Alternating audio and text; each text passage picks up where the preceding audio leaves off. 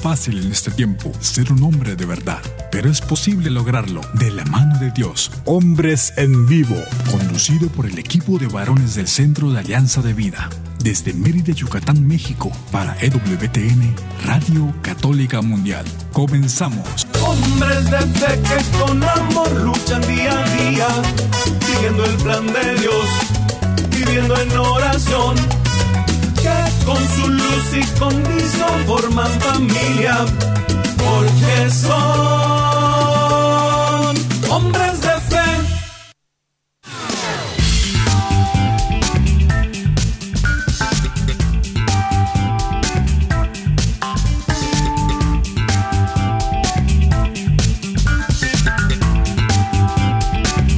tal amigos? Muy muy buenas tardes. Bienvenidos a una emisión más de tu programa Hombres en Vivo. Les saluda con mucho gusto su amigo y servidor Juan Carlos Valderas, que a nombre del equipo de varones tiene el, tenemos el enorme privilegio de llevar hasta ustedes este programa. Tenemos este, esta tarde una oportunidad extraordinaria, un momento muy bonito por el marco de esta semana, que es, sin ninguna duda, la semana mayor, la semana más importante para nosotros los creyentes, porque desde nuestra fe, en esta semana hemos celebrado justamente los tres días, los tres días que han cambiado la historia de la humanidad. Y sobre esta temática vamos a ir glosando el programa y vamos a ir platicando y pues para eso quiero saludar con mucho gusto, antes que nada, a pues los colaboradores que hacen posible que este programa llegue hasta ustedes. Edgar Muñoz allá en Alabama, muchísimas gracias por tu asistencia de cada semana desde los cuarteles generales de WTN, Radio Católica Mundial, y aquí en Mérida, Yucatán, a César Carreño. César, muchísimas gracias por tu compromiso de siempre para hacer posible este enlace entre nosotros y, desde luego, las oficinas centrales de Radio Católica Mundial. A ustedes amigos que nos escuchan en casa, en oficinas, eh, ya, sea viniendo, ya sea regresando del trabajo o, o, de las compras o de donde quiera que se encuentren, de verdad que les agradecemos este ratito de vida que reservan para nosotros y nos da mucho gusto que nos sumemos a esta celebración mayúscula que es para nosotros definitivamente la pasión, la muerte y la resurrección del Señor. Porque si Jesús no hubiera resucitado, vana sería nuestra esperanza. Saludo con muchísimo gusto, antes de seguir adelante, desde luego, a nuestro amigo, nuestro colaborador y co-conductor de este programa, Omar Aguilar, desde allá de el sur de Estados Unidos y ya muy al norte de México. Bienvenido, Omar. Así es, Juan Carlos, un, un gran abrazo. Eh, como bien lo dices, ¿no? En esta semana que, cambió el curso de la historia para bien, para bien, gracias a Dios. Y, pues bueno, ¿no? Ya adentrándonos en este, en este tiempo tan, tan especial, a, mí de manera particular, ¿no? Estos tres próximos días uh, siempre me han parecido y, cuando digo siempre, ¿verdad? Pues me refiero a, a este camino de fe que, gracias a Dios me, me, ha permitido comenzar y bueno, cada día, ¿no? Tratar de vivir. Pero este tiempo a mí siempre me ha parecido muy particular. Uh, no solo por lo que representa, no solo por lo que, por lo que estamos viviendo, ¿no? por, lo que, por lo que estamos recordando, pero por, también por lo que precisamente uh, en cada momento puede representar, puede significar y me parece un tiempo muy intenso, la verdad, sumamente intenso uh, de manera personal, ¿no? Eh, yo me realmente me, me disfruto est estos tres días, el trido pascual, uh, siempre, siempre para mí es, es esta oportunidad de, de dejarme uh, sorprender por el Señor en, en, cada gesto, en cada palabra, en cada lectura, en cada salmo, en todos los momentos, es decir, es un tiempo realmente muy, muy especial y yo espero en Dios, ¿verdad? Que dentro de, nuestra realidad, pues todos tengamos la oportunidad de adentrarnos en este maravilloso misterio. Que sea con la gracia de Dios, que nunca nos falta, que sea con la asistencia del Espíritu Santo, que ese tu deseo se haga una realidad en cada uno de nosotros, Omar, y que, pues, terminada esta experiencia, Pues y en el tiempo pascual que sigue a estos días, desde luego que tengamos la oportunidad de ir comprometiéndonos, de ir profundizando en este don de la gracia que nos sale al encuentro, que nos sale al paso, que nos transforma, que nos va llevando de la mano hasta donde el Señor quiere llevarnos, siempre desde luego con nuestra colaboración, porque la gracia, por omnipotente que sea el poder de Dios, requiere de la colaboración del hombre, porque el Señor respeta profundamente nuestra libertad. Y bueno, pues mandamos un saludo allí a donde quiera que se encuentre nuestro querido amigo Jairo César Olivo, que eh, se fue de misiones, Omar, ¿cómo la ves? Se fue de misiones eh, desde el domingo, desde el domingo de Ramos y hasta el día de el domingo de la resurrección. Eh, está por allí nuestro amigo dando un servicio muy específico a algunas comunidades del interior del estado de Jalisco, me parece, y nos platicará ya a su regreso. ¿Qué experiencia esta de las misiones, Omar? ¿Qué, qué fuerte eh, te ha tocado hacer misiones? Me imagino que en, en, Estados Unidos tienen un tipo de misiones, pues, muy sui generis, ¿no? Aquí en, en México, tú lo sabes, las misiones son visitando los poblados, pues tal vez más más apartados de los grandes centros urbanos. Entonces los misioneros de la ciudad van y visitan comunidades que son eh, están alejadas ¿no? de, los núcleos grandes de población. ¿Hacen este tipo de experiencias ahí en, la parroquia como la tuya? ¿Cómo, ¿Cómo viven este tipo de experiencias? Fíjate que, ah, y bueno, con un gran saludo a nuestro querido Jairo, ¿verdad? Que, que, Dios, ¿verdad?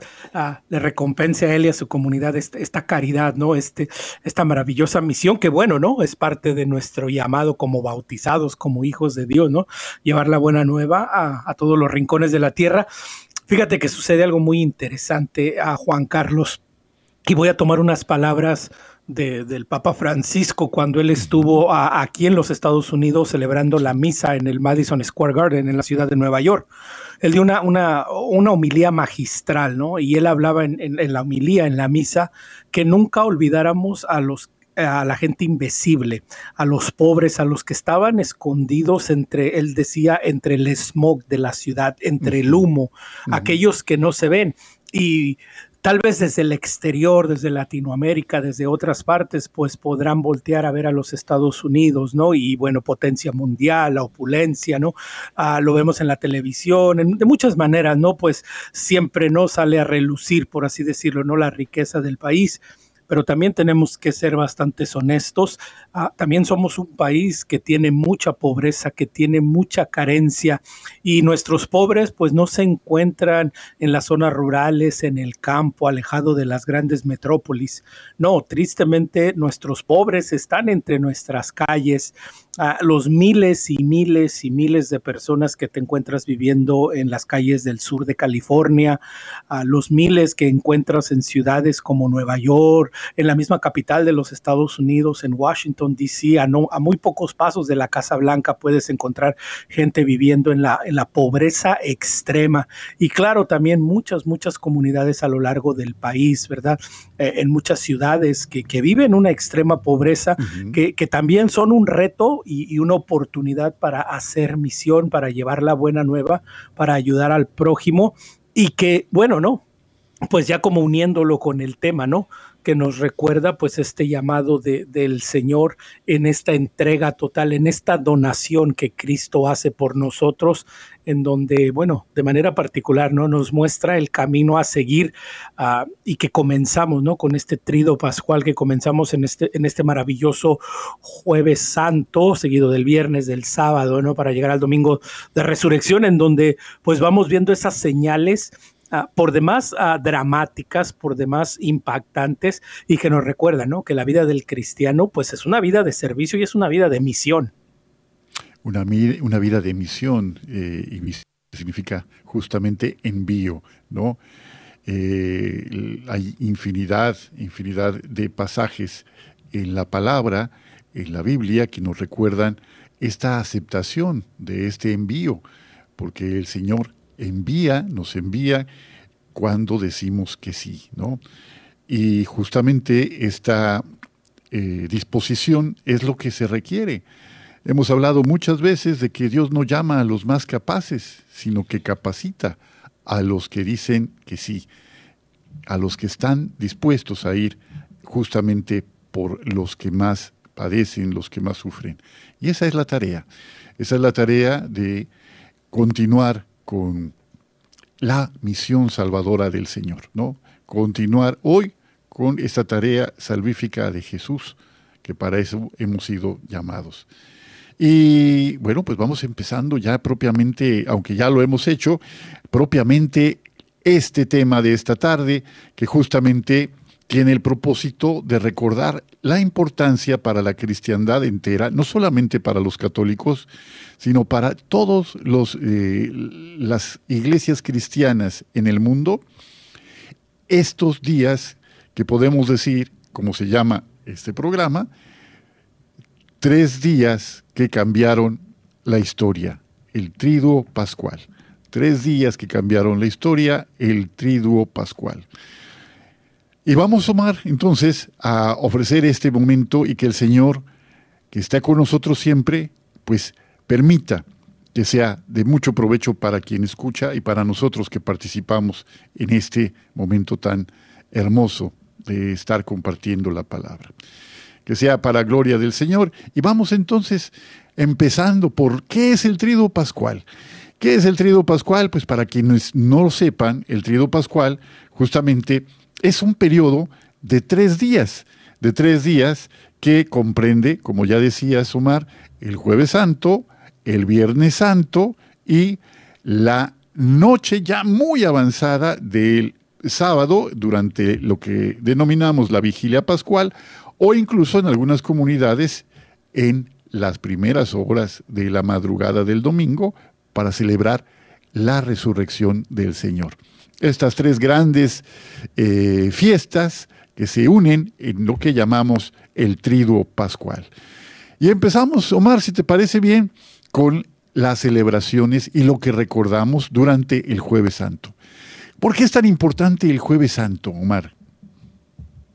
Bueno, fíjate que es, esta primer, yo lo veo así, ¿no? Es este primer tiempo, es este primer momento, ¿no? E, e, es este, este momento en donde nosotros precisamente pues ah, conmemoramos la institución del, sacrificio eucarístico de Jesús que, que está a punto de, de llevar a plenitud su misión salvadora y redentora, ¿no? Y que, y, que en, este, en este inmenso amor, en esta inmensa entrega, se da y da su vida por nosotros y a la misma vez se queda con nosotros. Es decir, es este maravilloso intercambio, ¿no? En el que pues nosotros ah, no damos nada, el Señor nos lo da todo y no solo nos lo da en ese momento específico, pero se queda con nosotros propiamente, ¿no? Nosotros recordamos la celebración del jueves santo, pues por varios momentos específicos, ¿no? Pero sin duda, creo yo, ah, no cabrá duda, ¿no? Que el momento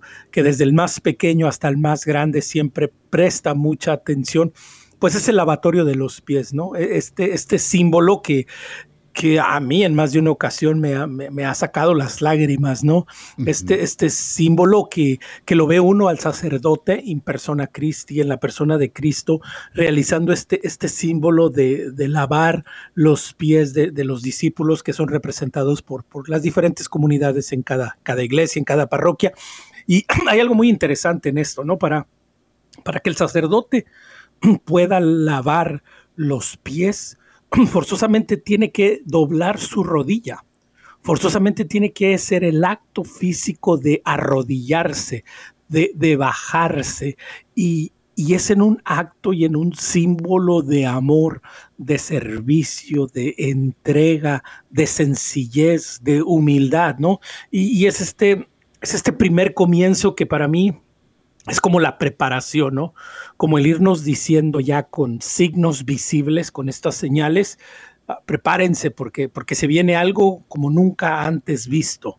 El Dios creador del cielo y de la tierra, aquel, aquel por el quien se vive, como dice nuestra Madre Santa María de Guadalupe, ah, va a venir y se va a quedar y te va a mostrar el camino. Y este primer acto, este, este momento para mí es bueno, hasta ahora mismo me, me, llega el momento, ¿no? Porque lo, vivo muy intensamente, ¿no? Porque, y no lo vivo solo como, como el testimonio que me está dando el sacerdote, pero por el reto que me, esto me conlleva, porque yo en más de una ocasión sentado ahí, eh, en más, en más de una ocasión he tenido la, la bendición de ser de los que les ha tocado que el sacerdote le lave el pie y, yo me he cuestionado, Juan Carlos, y me lo he preguntado, ¿acaso seré yo capaz de hacer lo mismo? ¿Acaso seré yo capaz de dar este mismo paso? Y, de nuevo, ¿no? Es este primer momento, de nuevo, es como, como este, esta invitación, y, es una invitación bien concreta, decir, prepárense, porque lo que se viene es como algo nunca antes visto. Exactamente, es precisamente la novedad del mandamiento primero, ¿no? Aquel mandamiento primero, del que se desprendían todos los otros, ¿no? Amarás al Señor tu Dios con toda tu alma, con todo tu corazón, con toda tu mente y a tu prójimo como a ti mismo. Pero ahora ya no es como a ti mismo, sino como el Señor nos ha amado. Y es precisamente ese, esa la novedad, la novedad de este servicio que Jesús presta a sus discípulos, a sus apóstoles, y les dice, el que es el que quiera ser el mayor entre ustedes, que se haga el servidor de todos, ¿no?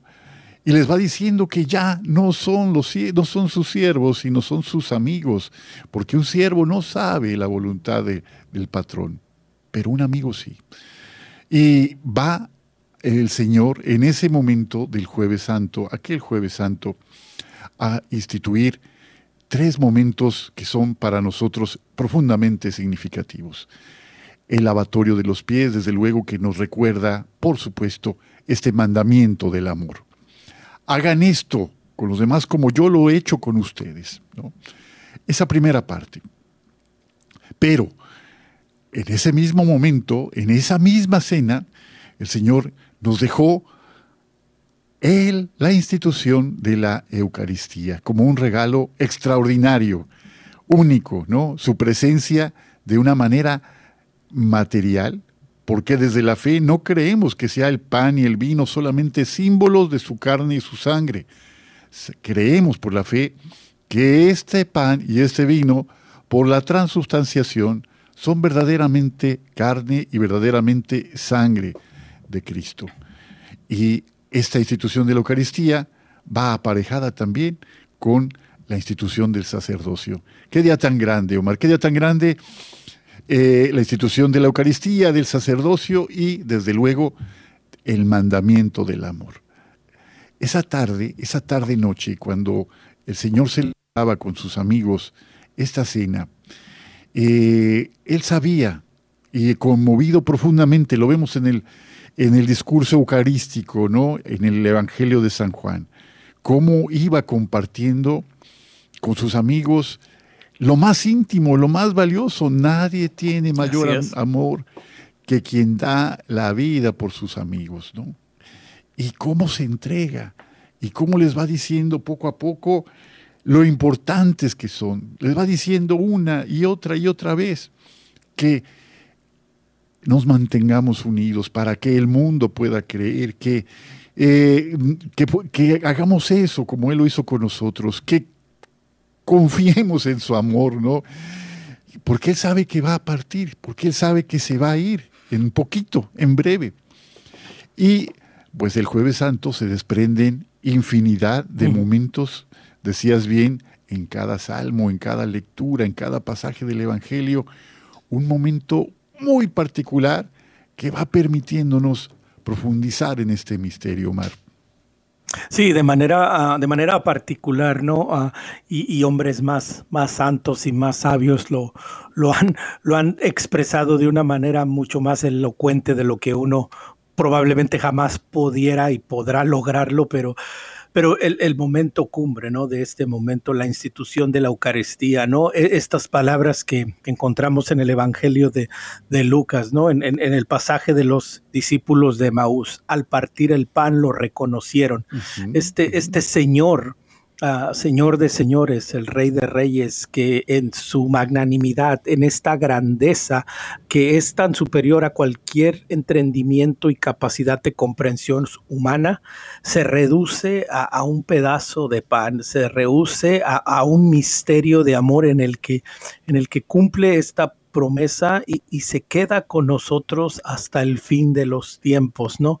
Se queda en, en, este misterio de amor que es incomprensible, ¿no? Que uno que uno va a la misa, que uno tiene la oportunidad de, ah, de estar cerca de Él y, no lo acaba uno de entender y, de decir, Señor, es que, es que tu amor es, es maravilloso y, lo sé porque estás aquí conmigo, porque te has quedado con tu pueblo, porque no nos has abandonado y, todo parte de ese momento, de esa, de esa cena con, con estos discípulos que, que le dijeron que sí que se atrevieron a comprometerse con él, cada uno tal vez desde su realidad, desde su inocencia, ¿verdad?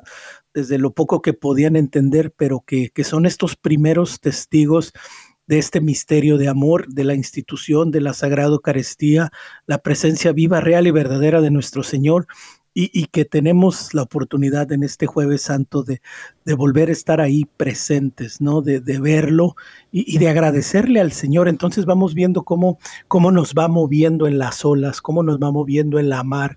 Es, este jueves santo, ¿no? Nos va llevando la institución de la Eucaristía, la institución del sacerdocio. Es decir, entramos en este, en este romance de amor con la pasión del Señor que, desde un vista, desde una meramente mirada humana, pues es incomprensible, pero como bien lo dices, Juan Carlos, desde la fe, desde la fe, aunque no lo acabamos de entender, hace perfecto sentido. Hace perfecto sentido, efectivamente. Pues vamos al primer corte. Estamos hablando, amigos, si nos acaban de escuchar, de los tres días que cambiaron la historia, el triduo pascual. Sigan con nosotros, volvemos en un momento. Este es su programa Hombres en Vivo.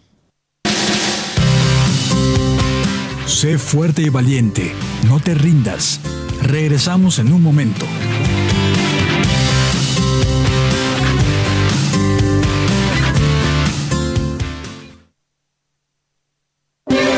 Si quieres conocer más acerca de nuestra labor, llámanos al Centro Alianza de Vida en Estados Unidos al 682-772-1958.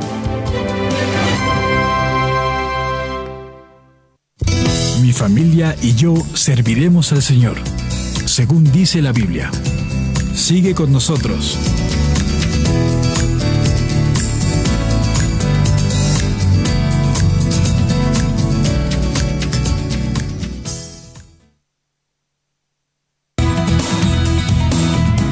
Gracias por seguir con nosotros en tu programa Hombres en Vivo.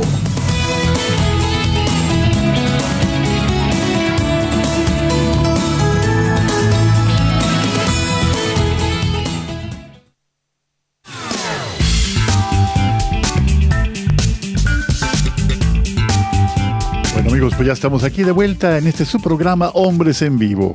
Estamos platicando con Omar Aguilar y un servidor, Juan Carlos Valderas, sobre tres días que cambiaron la historia, el Triduo Pascual. En el marco de la Semana Santa, la Semana Mayor, estamos precisamente haciendo esta reflexión que esperamos de verdad que pueda eh, ser un punto de reflexión, un insumo más para que ustedes que están viviendo, que han vivido este, este momento otras tantas veces a lo largo de la vida, pues puedan encontrar el para qué de cada momento de estas celebraciones. Ya el domingo de Ramos, el domingo de Ramos que recordábamos la entrada triunfal de Jesús a Jerusalén y que la gente aclamaba su nombre y recordaba la profecía, mira que viene tu rey montado en un pollino, sana en el cielo, bendito el que viene en nombre del Señor. Esa misma muchedumbre gritaba el viernes, crucifícalo, crucifícalo. Porque no, quien sigue a Jesús no puede ser su fan. Jesús no es para que se le admire. Jesús no es un ícono, Jesús es un maestro, Jesús es el Salvador, Jesús es el Redentor. Y por eso no basta con reconocer que, que, Jesús fue un gran hombre, como muchos dicen. No basta con decir que Jesús dejó un hito, dejó una gran marca en la historia tan grande que la historia se divide en antes de Cristo y después de Cristo. Que para que esa se haga una realidad en nuestra vida tenemos que reconocerle como nuestro Salvador, Omar.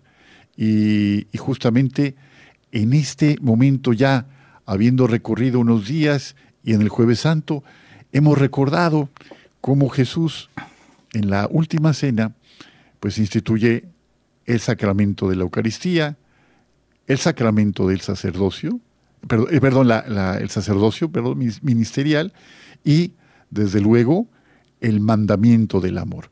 Pero no termina allí el drama porque va, va increciendo, va aumentando cada día, lunes, martes, miércoles, de acuerdo con la liturgia de la palabra, vamos viendo el desenlace inminente que se acerca conforme los días van pasando desde el domingo de Ramos, que vamos a ver hasta el domingo de resurrección. Pero para llegar a la resurrección hay que pasar primero por el viernes y la muerte en cruz que Jesús vivió. Y esta tarde de, jueves, esa tarde de jueves, Omar, terminada la cena, eh, hubo otros eventos importantes. ¿Quieres recordárnoslos, por favor, en cuanto terminó la cena?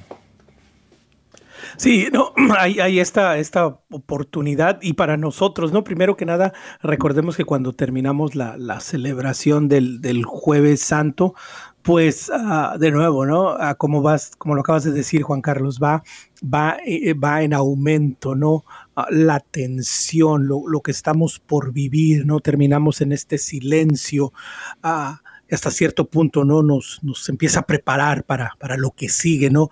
Vemos como, como Jesús Eucaristía es retirado del altar, es llevado a la reserva y salimos de la iglesia en silencio, porque, porque estamos a punto de, de entrar de lleno, ¿no? Y, y, este, este entrar pues comienza con, con nuestro Señor en el, en el huerto de Getsemani, ¿no? En este momento de, de oración profunda, de entrega total. Y, y a mí me, desde, pues desde hace muchos años, ¿no? Siempre me hago la pregunta y yo mismo siempre me la contesto, ¿no? Eh, siempre estoy como, como con esta, este, este juego de palabras en mi mente, ¿no? De que, de que leemos en la lectura, ¿no? Que, que el Señor invita a, sus amigos, a sus íntimos amigos a rezar con Él y, y se duermen, constantemente regresa y los encuentra dormidos.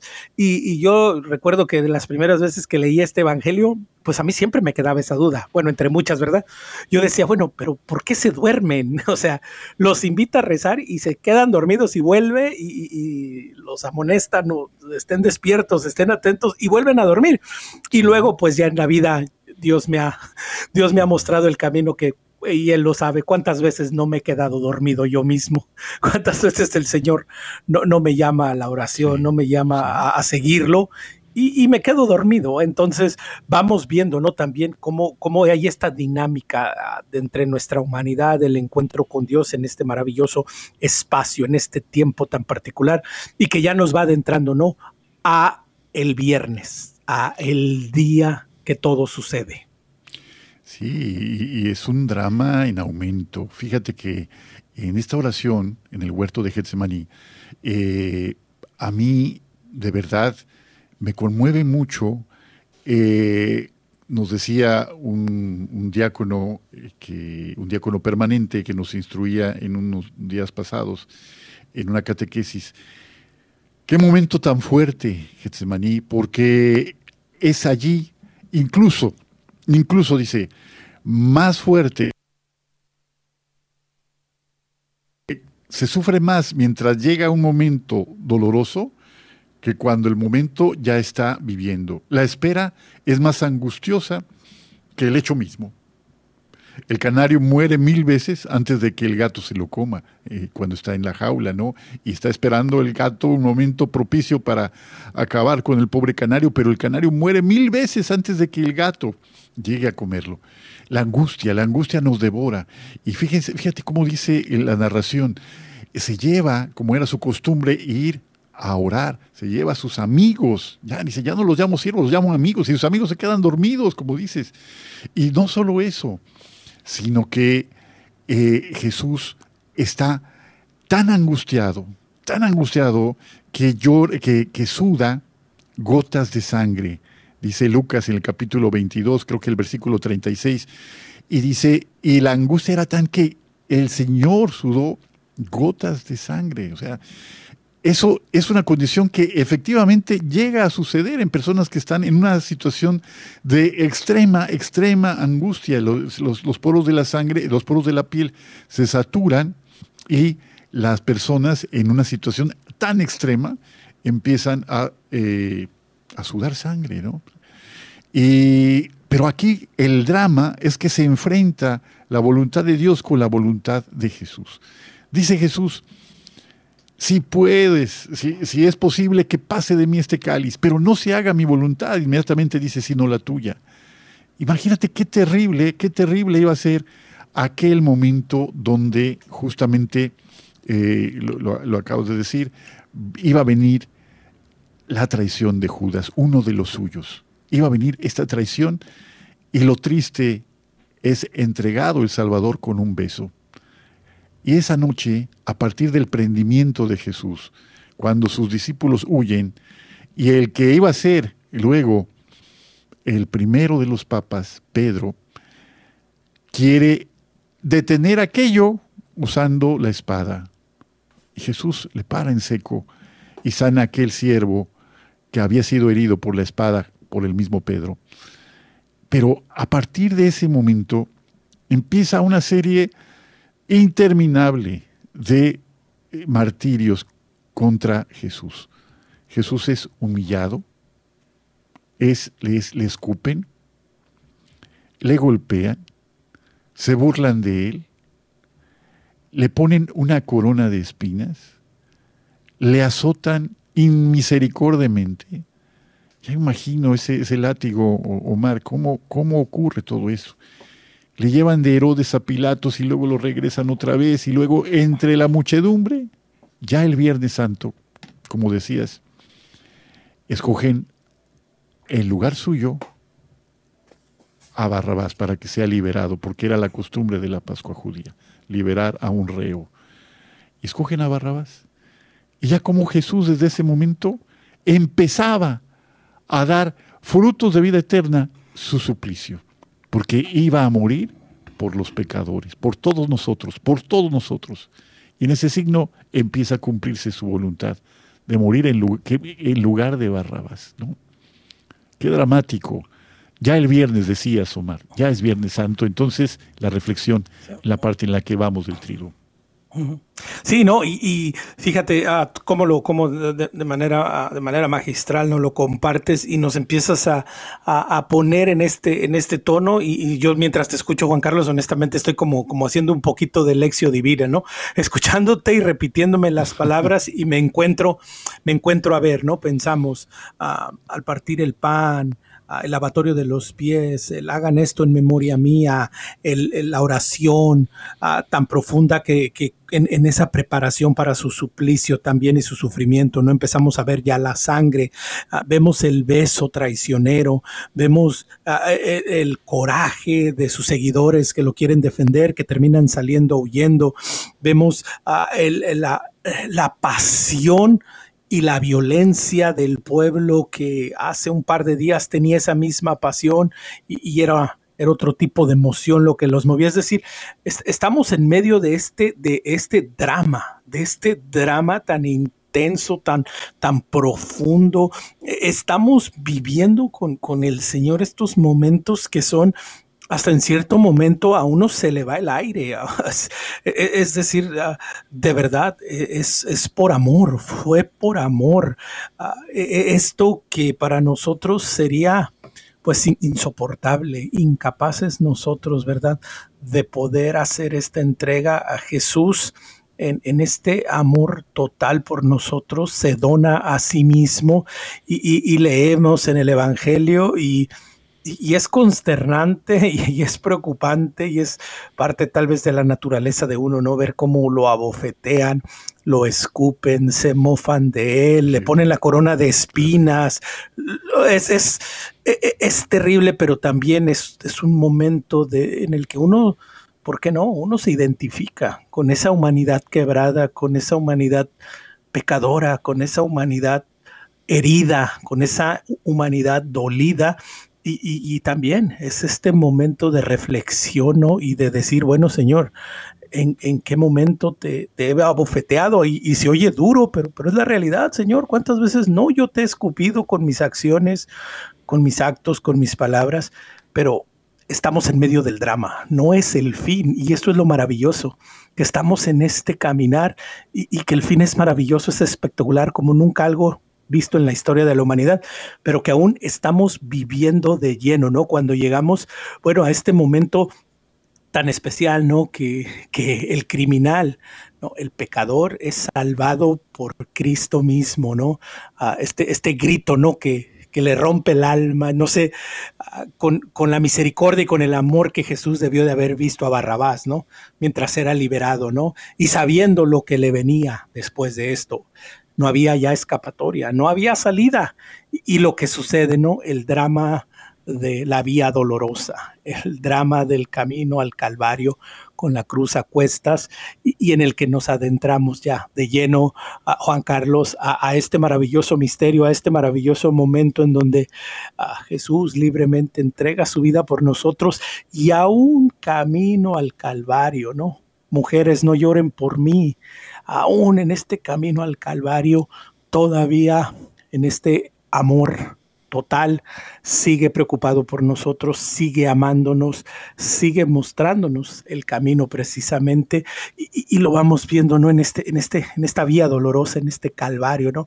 las caídas, la muchedumbre, es decir, todo este drama que, que se nos va la vida, si lo queremos ver así, que nos consume, pero que sabemos que todavía no termina y llegamos llegamos con él hacia el Gólgota, llegamos a la cumbre, llegamos al cerro, porque el Hijo de Dios tendrá que ser levantado, tendrá que ser levantado, tendrá que ser puesto en las alturas para que todo aquel que lo vea pueda ser salvado, pueda ser redimido y que de momento cuando lo estamos viviendo tan intensamente, pues podemos perder el foco, pero por eso es, es, bonito no reflexionar acerca de este tiempo tan especial, de esta Semana Santa y de manera particular ya hablando del Viernes Santo, en este momento en donde el Señor extiende sus brazos y entrega todo por nosotros, todo hasta su último aliento. Entregó todo, todo por nosotros, efectivamente. Eso es lo que cada vez que nos detenemos a contemplar su pasión, su crucifixión, su muerte, eh, no podemos ser indiferentes, no podemos ser ajenos a que valemos la sangre de Cristo. O sea, nuestra vida vale la sangre de Cristo. Cuando caemos en cuenta de esta, esta realidad, esta entrega del Señor por cada uno de nosotros, entonces nuestra vida se redimensiona, nuestra vida se transforma. Como eh, ahorita en esta imagen que compartías tú, ¿Cómo habrá mirado con amor a Barrabás al saber que Barrabás tenía una oportunidad de enmendar su vida, de, seguir adelante, porque iba a ser liberado a través de su propio sacrificio, ¿no? Y así cada uno de nosotros estaba en la mente de Jesús. Cada uno de nosotros estaba en su mente. Por eso esta devoción de la de el Crucis, que podemos recordar en cada viernes, cada viernes del año, no esperar a Semana Santa. Estas 14 estaciones pueden recordarnos y fortalecer nuestra fe. No sé si te acuerdas de un poema hermosísimo que dice, no me mueve mi Dios para quererte, ni el cielo que me tienes prometido, ni me mueve el infierno tan temido para dejar por ello de ofenderte. Muéveme el verte clavado en una cruz y escarnecido. Muévenme tus afrentas y tu muerte. Eso es lo que me mueve, decía el autor, ¿no? Se lo ha atribuido a Santa Teresa, pero parece que es de otro, otro autor. Mirar el sacrificio de Jesús, mirarlo por amor, ¿no? Fíjate que el Hijo de Dios, el Hijo de Dios, en el camino al Gólgota, que quiere decir la calavera, también necesitó que alguien le ayudara. Simón de Sirene, aquel sirineo, fue capaz de sumarse, lo obligaron y todo, pero para llevar la cruz con Jesús. Bueno, pues ahora Jesús es nuestro sirineo, nos ayuda a llevar la cruz de cada día. En este camino que decías, Omar, eh, es, es un drama tan intenso, tan profundo, que no podemos de verdad ser indiferentes. Me encanta esa expresión que dice, le pregunté al Señor cuánto me amaba. Y le puse los dedos juntos y dije, ¿tanto así? Y dijo él, no. Y, él extendió los brazos en la cruz y dijo, tanto así, tanto así te quiero. Pues vamos a, al segundo corte y de regreso, Omar, el desenlace de este extraordinario drama, la historia más grande, jamás contada definitivamente. Estamos en su programa Hombres en Vivo. Siga con nosotros.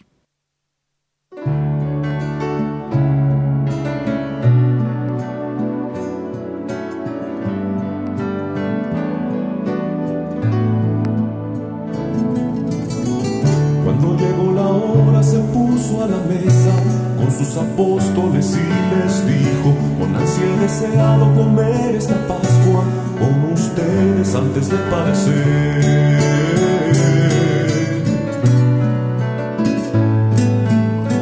Jesús dijo, ya no la comeré hasta que se cumpla el reino de Dios. Pues les digo, ya no beberé este vino hasta que llegue el reino de Dios.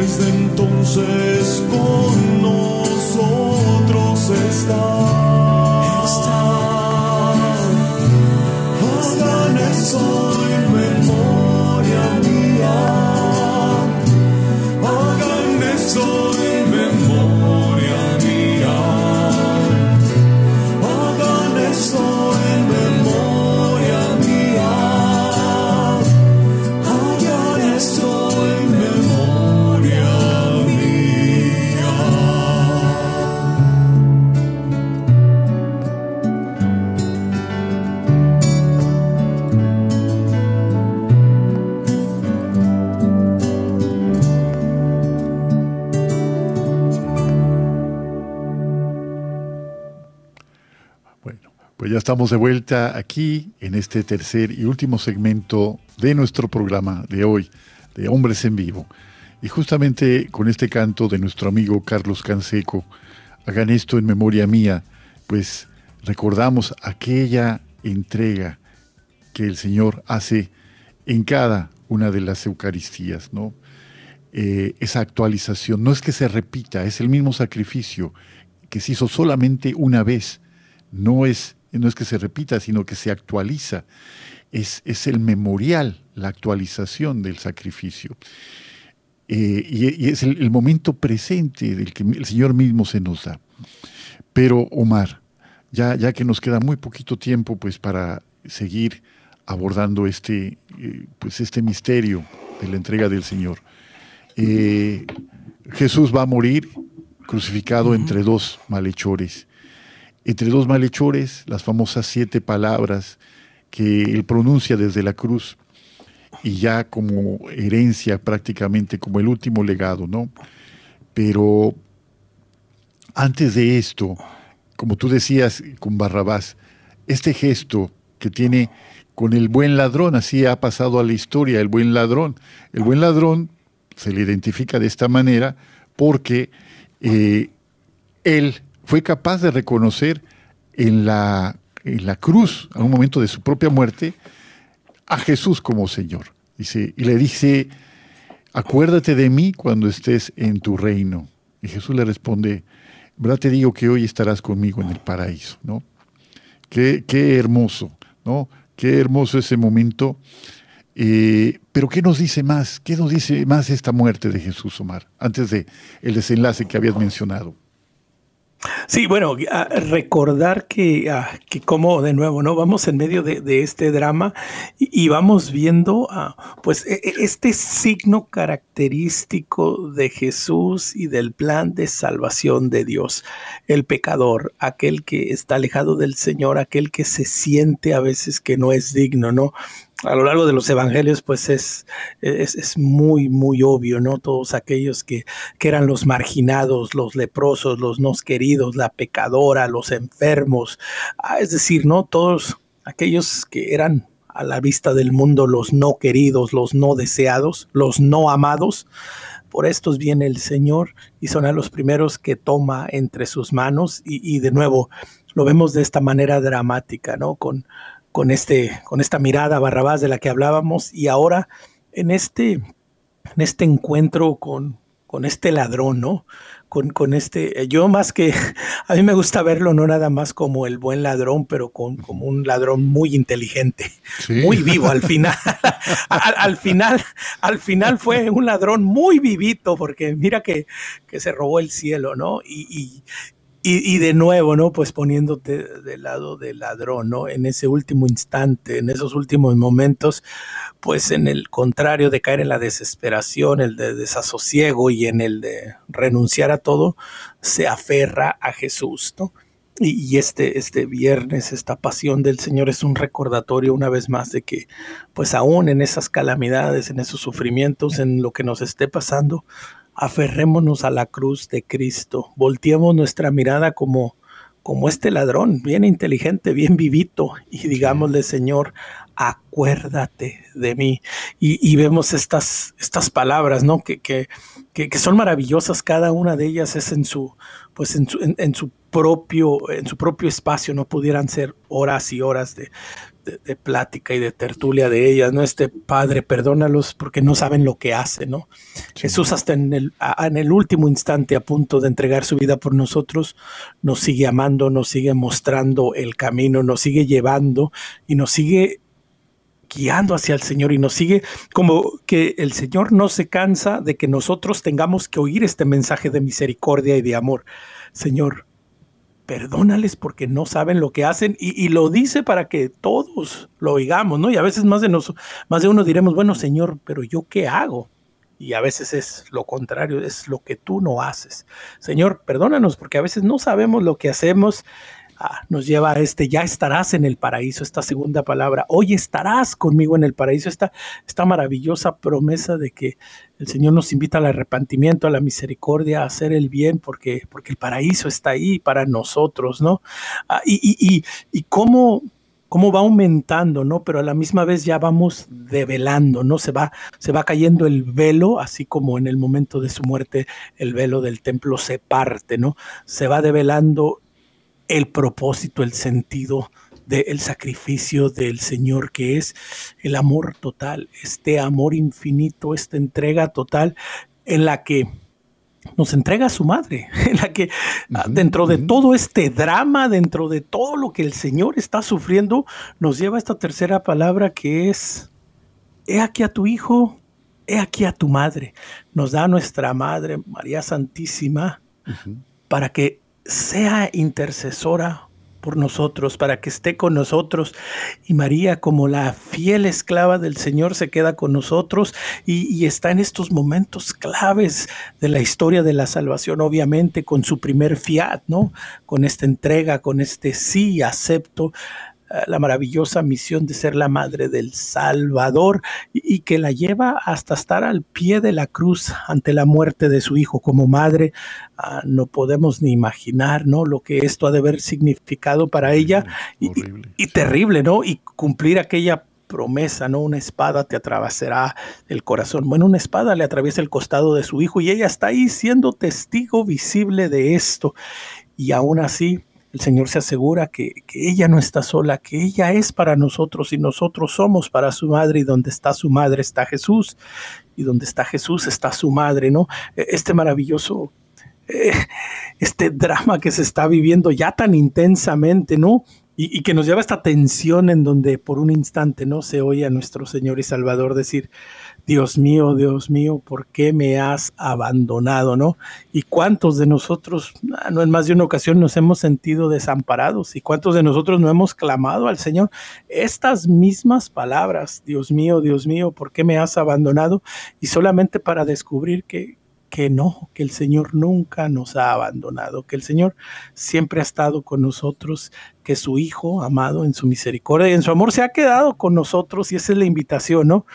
Y, nos lleva ya, ya vamos como que ah, llegando a, este punto supremo, ¿no? A este tengo sed, a, este Jesús que, que, lo ha dado todo, que, que se ha entregado al máximo, que, que, ya no tiene nada más que dar por nosotros más que su vida misma, ¿no? Este maravilloso momento, esta, esta entrega, este tengo sed, pero no solo es una sed física, sino es la sed de nuestro amor, es la sed de que nosotros seamos capaces de recurrir a Él en nuestras necesidades. Es como que el Señor desde la cruz nos invita, aquí estoy yo para ustedes, vengan a mí. Vengan a mí que soy el camino, la verdad y la vida. Vengan a mí en su sed, en su desesperación. Vengan a mí para terminar con estas últimas dos palabras, ¿no? Todo está consumado y Padre, en tus manos encomiendo mi espíritu. Ah, eh, lo podemos como resumir en esto, ¿no?